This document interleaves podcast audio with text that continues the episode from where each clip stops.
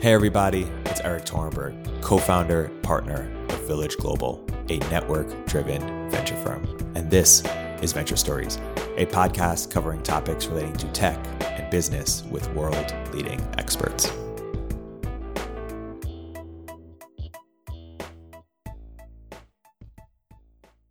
Hey, everybody, welcome to another episode of Venture Stories by Village Global. I'm here today with two very special guests Arianna Simpson, uh, founder of Autonomous partners and Travis Kling, founder at Ikigai.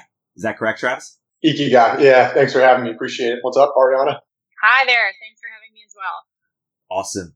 Arianna, you wrote this great post uh, called "False Precision" uh, on Token Daily. Uh, talk about what uh, some of the main tenets of that post and what you were trying to achieve in it. Yeah, so um, you know, I, I'm a big fan of of math, and everybody likes to feel like they've done their homework and really dug into the details and come out with a clean solution. Um, but the thesis and argument of, of the post was really that um, we have to tread carefully in that respect because I think there's still so many unknowns um, in terms of how crypto networks are going to function. Uh, you know, how velocity is going to play into the equation. Uh, is velocity even like a key metric that we need to be looking at, or is it other things that are really going to be more influential on the price of the token? Um, you know, there's there's really a ton of unknowns, and so while we have specific formulas that help us uh, evaluate businesses. Uh, uh, you know, in, on the equity side, I think we are still about parts of which uh, equations, whether it's coming from, you know, how we value currencies or how we value businesses, how do those pieces mesh together? Um, and I do think this is fundamentally a new asset class. Uh, and so we just haven't figured out exactly the appropriate structures.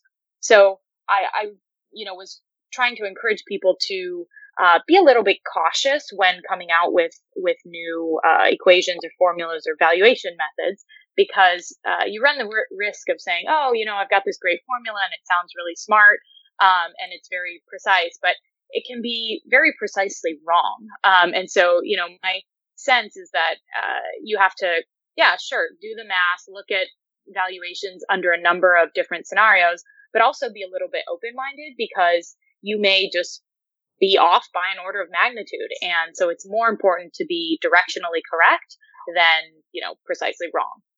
Travis, I know you've given a lot of thought uh, to how to value crypto assets and, and different valuation frameworks. And um, I'd like you to give a, a little history of how we've uh, collectively as a space have thought about it the last couple years uh, up till now. And we've hinted a, a little bit at some of the approaches, but maybe contextualize it a little bit. And, then I've also, you've also thought about different valuation frameworks for store value versus protocol platform tokens versus different other types of utility tokens. So I'd be curious to hear more about that as well. Yeah, sure. Try and unpack that a little bit, not not take too long. Real easy to go 90 minutes to answer that question, but um, you know, sim- sim- simplistically, uh, we like to look at total addressable market. I think total addressable market makes a lot of sense, especially for stores of value. Um, whether that's uh, uh, gold value, M1, M2 money supply, annual global remittance payments, um, just kind of, kind of, kind of broadly speaking, the tokens that are vying to be store of value. What's the size of the pie that they're going after? And that, and that makes sense. Uh, as, as the, the market has matured, um, around a year ago, you started seeing folks, uh, thinking about the relationship between network value and network activity. And NVT ratio was the, the, the first one of that, uh, network value over transactions, uh, basically market cap divided by like transactions per day. Uh, you can smooth that number if you want to do like a trailing, you know, 90 day moving average or, or, or something like that. And, and, you know, about a year ago, I think the ecosystems uh, started thinking about uh, value in terms of uh, as its relationship to uh, to network activity. Uh, and some people try and call that like the uh, crypto PE ratio type of thing. There's noise in that data.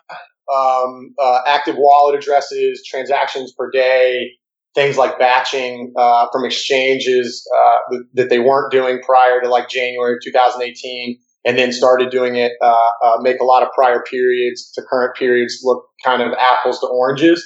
But directionally, again, back to Arianna's earlier point, directionally, a relationship between value and network activity makes sense. there's other ways that you can try and measure network activity with things like community vibrancy, and folks are trying to do that. And, and, and if you've been on OnChainFX, you can see that that uh, people track like GitHub commits or GitHub lines added, net of lines deleted, um, GitHub watchers, and, and things like that. There's there's been some really rudimentary uh, attempts to look at like Telegram group members, uh, uh, Slack channel members. Those things are, are, are easily gameable um, and, and, and don't make too much sense. But there is this general view that like you can measure network activity by by the number of folks that are doing work to make the network better or participating in this ecosystem and and and creating a relationship between between value uh, uh there. Uh, you know, Burniske did some great work with uh, with crypto assets and talking about the crypto J curve which is this concept of current utility value versus discounted expected utility value.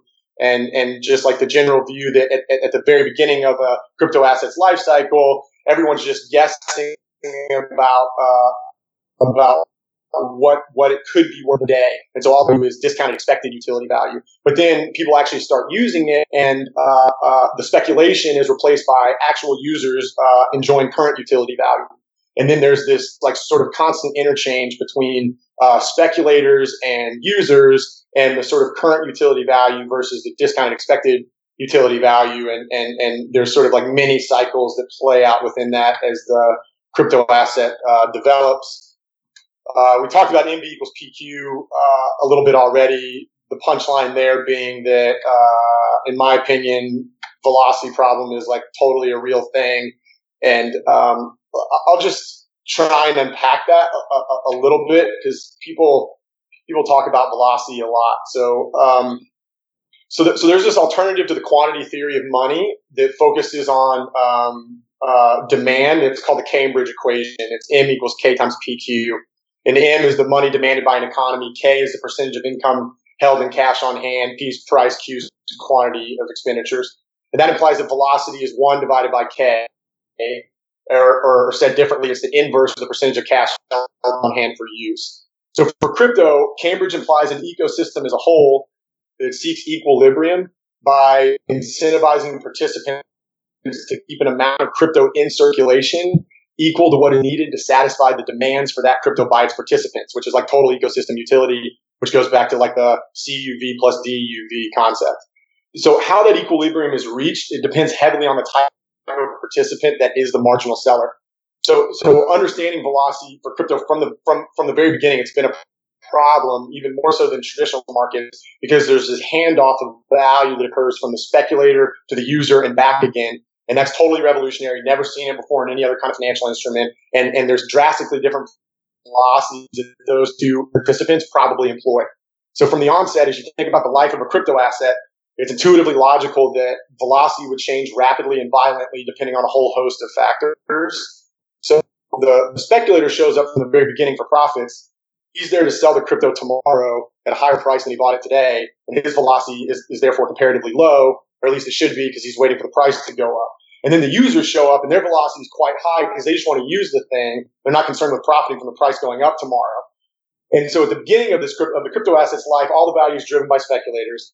They take a view on the potential value of the network to future users, and they're waiting for those users to show up and drive the value up so they can sell into it for profits. They hodl, the velocity's low, then the users show up, and then their increased velocity must be more than offset by the increase in total ecosystem utility, or that ecosystem goes into a death spiral. And assuming that that, that, that offset does occur, then the users start driving the actual price up. And at that point, the velocity of the speculators is entirely dependent on their view of the future value growth and who will be driving that growth. So if a speculator today thinks that the value tomorrow will be driven upwards by more speculators, he'll be inclined to sell into that. His velocity would increase.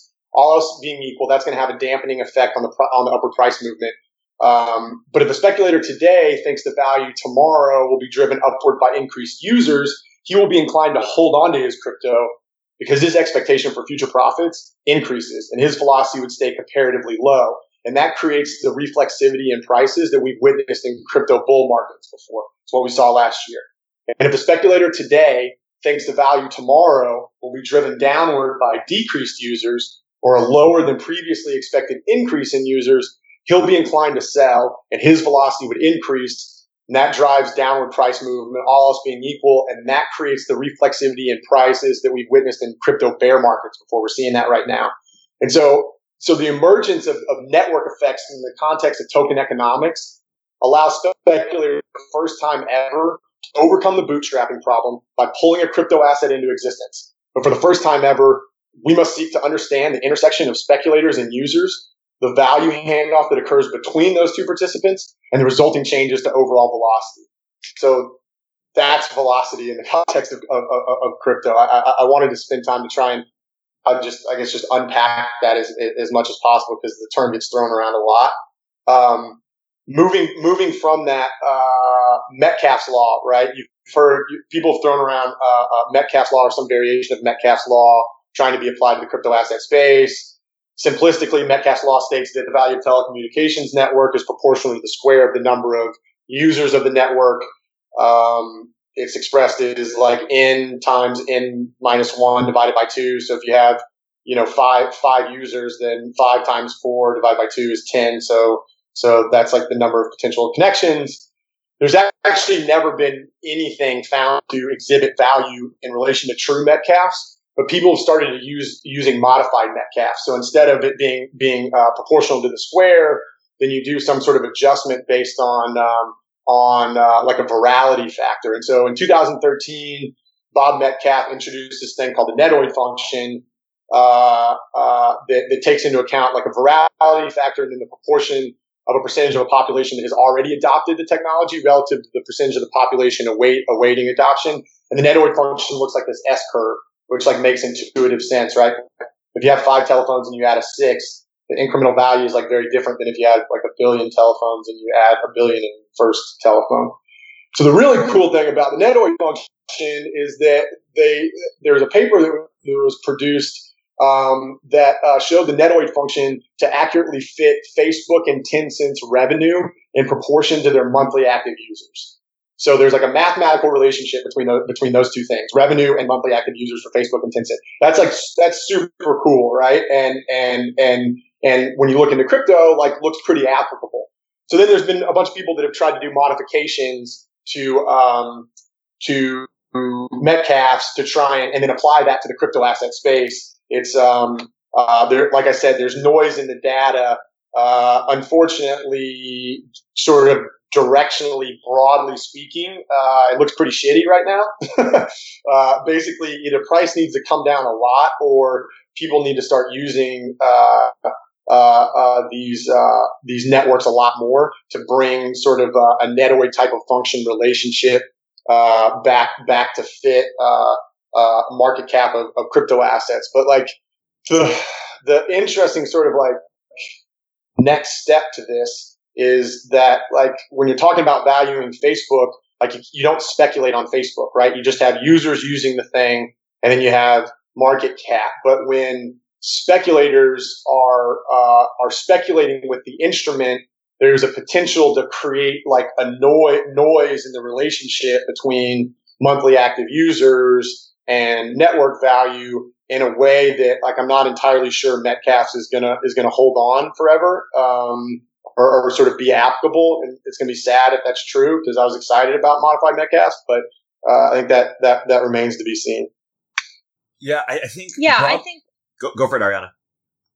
Oh, I was just going to add one one quick point, which I think uh, is an argument that the Bitcoin maximalists use often, but um, I think actually applies to a little bit beyond purely Bitcoin. Um, I totally agree with you know needing to see real real usage on a lot of these platforms, but um, I think I saw somebody tweeted like hodling is using, um, and I actually agree with that. So you know, I don't, I have never uh, been a big like transactor in Bitcoin and then some of the other coins that uh, you know are kind of in the general purpose money category that I hold, um, because you know, in the same way that I don't only derive utility from spending my dollars. Like I don't I don't feel the need to go out and say, "Oh, I have to move a majority of my bank account on a regular basis because otherwise it, those dollars aren't useful." Um, you know, just the fact that I can hold value there. And sure, it's volatile, whatever, but um, you know, for me, it's uh, it still makes sense. Like that is a way of using, and that's not something that we have a real uh, clear way to capture right now. So, uh, you know, I think that's just kind of one nuance to the the to the point that Travis made. Yeah, totally. I'm I'm curious. Uh, question for both of you. I'll start with you, Arianna. Um, you, you you're both at the intersection of sort of you know crypto and, and Wall Street finance in in in different kinds of ways. You know, Arianna, you you pitched and and got as LPs. So you know some traditional you know finance financial institutions. I'm curious. What do you as you were you know pitching and during that process? What did you uncover as sort of the biggest misconceptions? Uh, you know, Wall Street institutions have about crypto, and what would you say, vice versa, about how you know decentralized finance has around sort of traditional Wall Street finance? Um, well, I would say that you know the biggest, the biggest or most recurring uh, misconception I hear at this point is just the narrative, like uh, that the technology is great. I believe in the blockchain, but I don't believe in the currency aspect. And um, you know, I think in many cases that is kind of the the popular thing to say. And we kind of went through this period in 2015, so I'm surprised that we've circled back to it. Um, but that's kind of the most honestly defensible position. Uh, if you uh, work in a larger institution and you need to sound like you're innovative, but maybe don't necessarily understand the space uh, fully. And the reason I say that is just that, you know, I think it's so important to think about incentive design in creating these networks. And I think that Bitcoin and some of the other networks have really brilliant uh, mechanisms to incentivize actors to behave uh, well and not uh, act maliciously and things like that. And so, um, one of the issues is just that uh, if you start removing the financial incentives, then the whole thing falls apart. Um, and so, you know, I think in many cases, folks who haven't necessarily done a complete deep dive on, you know, how some of these incentives work, uh, don't necessarily fully grasp that piece. Um, and so, you know, I think that's one of the things that I've focused on trying to to explain is that actually, like, money is uh, at least so far one of the, if not the killer app. Um, and you know that that's actually a really big innovation in and of itself. Um, even though it might seem you know sexier or more in vogue to to jump to other use cases, right now that's actually a pretty incredible uh, shift because ultimately, like money is something that everybody uses in some way, shape, or form, and so uh, having the potential, at least, to kind of revolutionize just the monetary aspect is really, really powerful. Um, and so I think you know that's one of the the, the issues that I've kind of tried to to speak to people about as I've been uh, you know pitching LPs and and bringing them on board. Totally, totally agree with that. I mean the the the narrative of like blockchain, not Bitcoin, is just like it's you're just missing the entire point. I mean, blockchain without the crypto asset around it is like uh, a Google Sheets that doesn't work very well. and and uh, blockchain as a service, you're talking about revolutionizing the back office of of investment banks, which is just uh, I don't know, pretty boring. Like, I mean, congratulations if Morgan Stanley like cut 75 bips off their uh, like overhead because uh, they're using blockchain now, but from a uh, like it's just it's not even coming close to accounting for all the revolutionary uh, aspects of um, of uh, of what can happen here. And um, yeah, it's just it's just you, you got to dive into it a little bit more to um, fully understand uh, uh, that it's not just about the technology; it's about the incentive structures wrapped around it. Yeah, and and I, I, completely agree. And I think you know Marc uh, Marc Andreessen has said publicly that when he was building Netscape, like being able to embed money was the missing point, and that's the reason why he was so excited about Bitcoin to begin with. Like we've had database technology since the 80s, um, so you know none of that is new. The new piece is the fact that you can now attach monetary incentives to encourage people to perform certain behaviors, reward people for working on those networks, and things like that. And so, if you say, "Oh, the, the money piece doesn't matter," you've really missed the point. Um, so I, feel very strongly about that piece.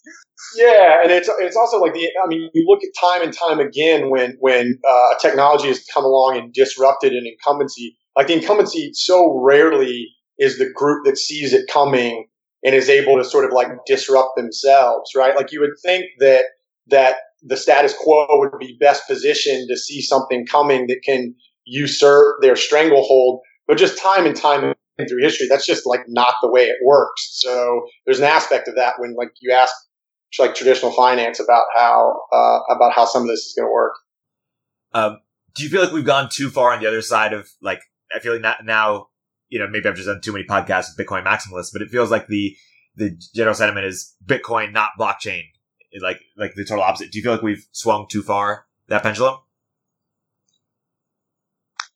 Um, I think right now that seems to be popular because we're in a bear market. So what I've noticed is that, um, and this this applies to any sort of uh, market, really not crypto in particular. Um, when sentiment is bearish and people are afraid, there's kind of a flight to quality typically. Um, and so within the crypto, and sometimes that just means move back to dollars because that's the safest, uh, quote unquote.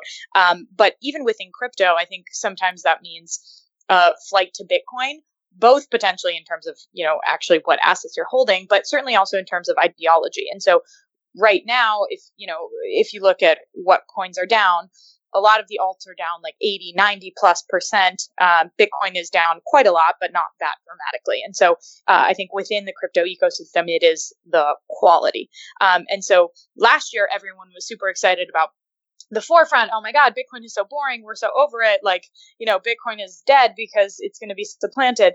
Um, and that was happened to coincide but i think obviously the two are related with a very strong bull market with, and this kind of this cambrian explosion of all these different new projects so i really think that that narrative is kind of swings back and forth depending on how excited and bullish people are feeling about new projects um, right now people are a little more scared and so they're retreating to kind of the safer uh, realm. I think there's merit to, to both positions, to be honest, which, like I said earlier, is why I'm investing both in kind of more of the, you know, monetary realm, but also in the infrastructure, uh, which is pushing that forefront forward.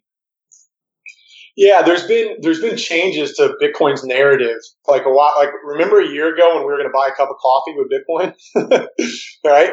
And then and then as as the market realized that that wasn't going to happen, then you sort of switched to digital gold and and Bitcoin, like right now, it doesn't work as a store of value. It, it, like anything that goes up 14x in, in a year and then down 65% in 100 days, it's not a store of value yet. It's it, people, folks are speculating that it could become one day a store of value.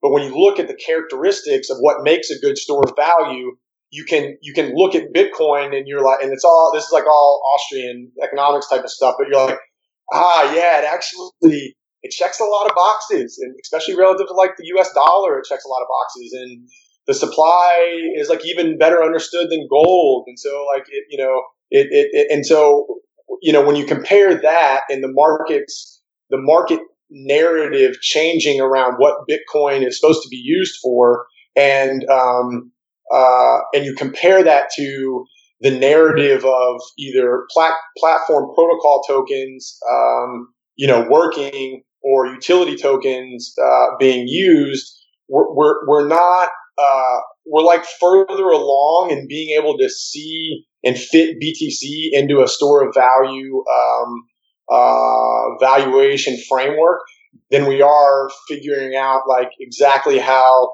some of these protocol level uh, uh, uh platform tokens are going to accrue value or how some of these utility tokens are going to accrue value over the long term. And, and, in my opinion, like like BTC dominance has been rising for the last like I think three three months or so.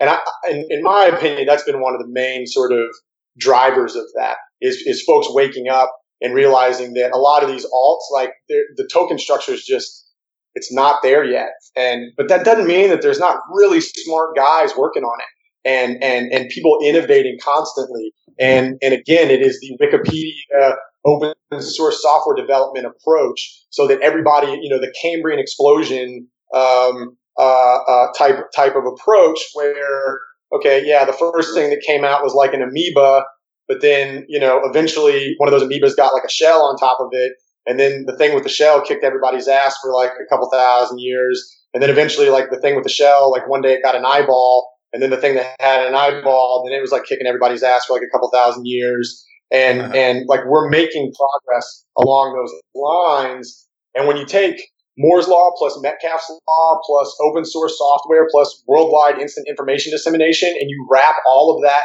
up in an economic incentive structure, that's a recipe for growth and evolution and adoption rates that we've never seen before. So like if you think it's far away right now, it's just because humans aren't very good at understanding superlinear growth, which is the rate that all of this is evolving at.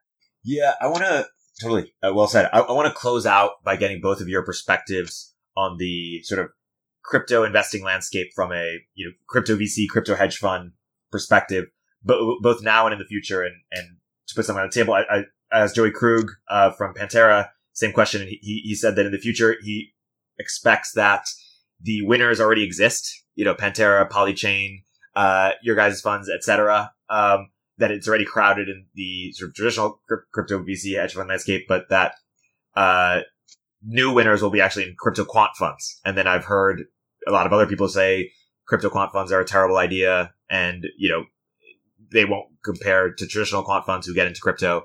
But what is your sort of overall perspective of where you see the crypto fund landscape evolving over time? Um, I can start. Well, you know, I, I won't really say much on quant funds because that's not my area of expertise. But um, I think that um, to Joey's point, uh, I think there's a lot of money floating around in crypto, and so um, better teams and projects have the ability to be a little bit picky. So I do think that brand is important in terms of um, you know getting early access and and just securing allocations in some of these companies and projects. So um, you know I, I, agree in that sense that some of the um, you know newer funds but older in crypto terms. So you know the Polychain and such of the world will certainly. Um, at the same time, if people who are notable in the uh, crypto space start up new funds, you know, Fred from Coinbase, folks like that, um, I think they they will obviously have a, a very good uh, leg up as well. So yeah, I, I, think the the current crop will certainly uh, continue to do well, but there's room for a few more.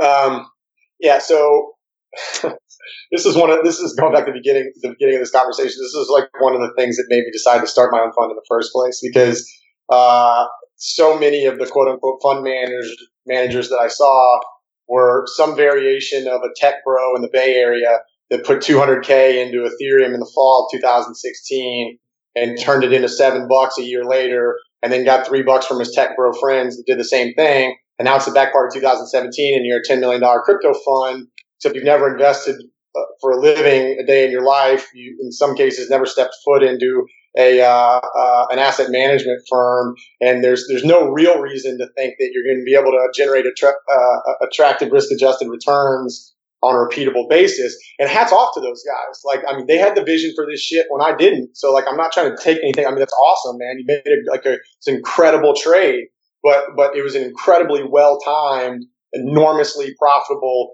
one time trade and and being able to do that, uh, uh, you know, over and over again requires a process. It requires an investment framework, and it requires a bunch of processes that you put inside that framework, and then you go build a bunch of tools to go execute those processes. And that spectrum, by and large, like you can't read it in a book, and you didn't learn it playing World of War, Warcraft or uh, buying Molly on, on Silk Road. And so um, it's going to be an interesting next few years. And I think that uh, the brightest minds in this uh, in, in this space allocating capital are going to you know continue to have uh, uh, more and more success. And um, the new entrants into the space are um, if they if they come from a background of understanding how to build investment businesses, then I think they're they're going to be uh, uh, really well positioned for um, uh, you know, for, for, for, for success. In, in, terms of specifically around quant funds, I, I, I've, never personally invest, like I'm, I'm not a quant investor per se. Like I, I haven't run a stat arb strategy before. I've got a pretty solid layman's understanding of the way it works. Um, a, a, a, it's in my opinion, it's a little early for uh, a lot of different types of like stat arb strategies for crypto because the most foundational pieces of this ecosystem haven't been put in place yet. And if you're running a stat arb strategy uh, uh, today, uh, you're probably running it based on back testing from price action of like the back part of 2017 and like what in the world does August 2018 have to do with fall of 2017 in terms of, of, of, of market actions. And so it, it's hard to tell a quant that sometimes because these guys are like in data we trust and data we trust all the time.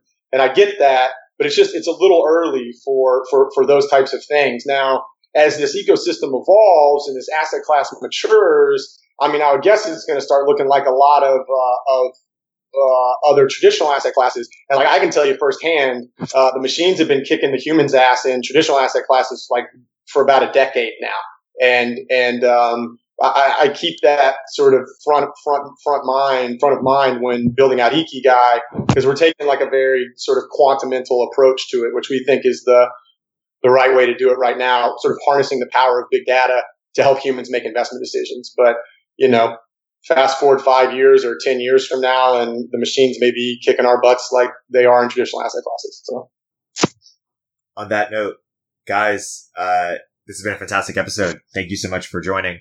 Where, where can people learn more about, about you online and where should people, uh, what should people stay tuned for if you have any plugs?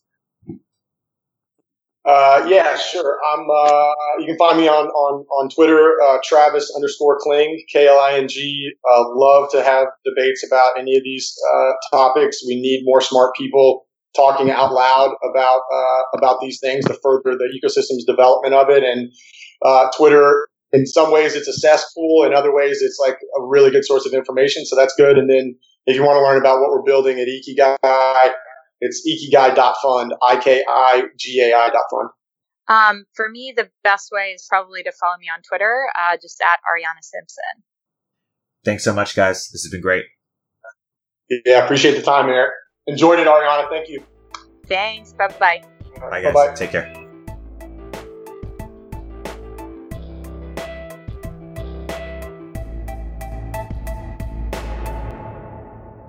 If you're an early stage entrepreneur, we'd love to hear from you. Check out more at www.villageglobal.vc. We'd love to learn more about what you're up to.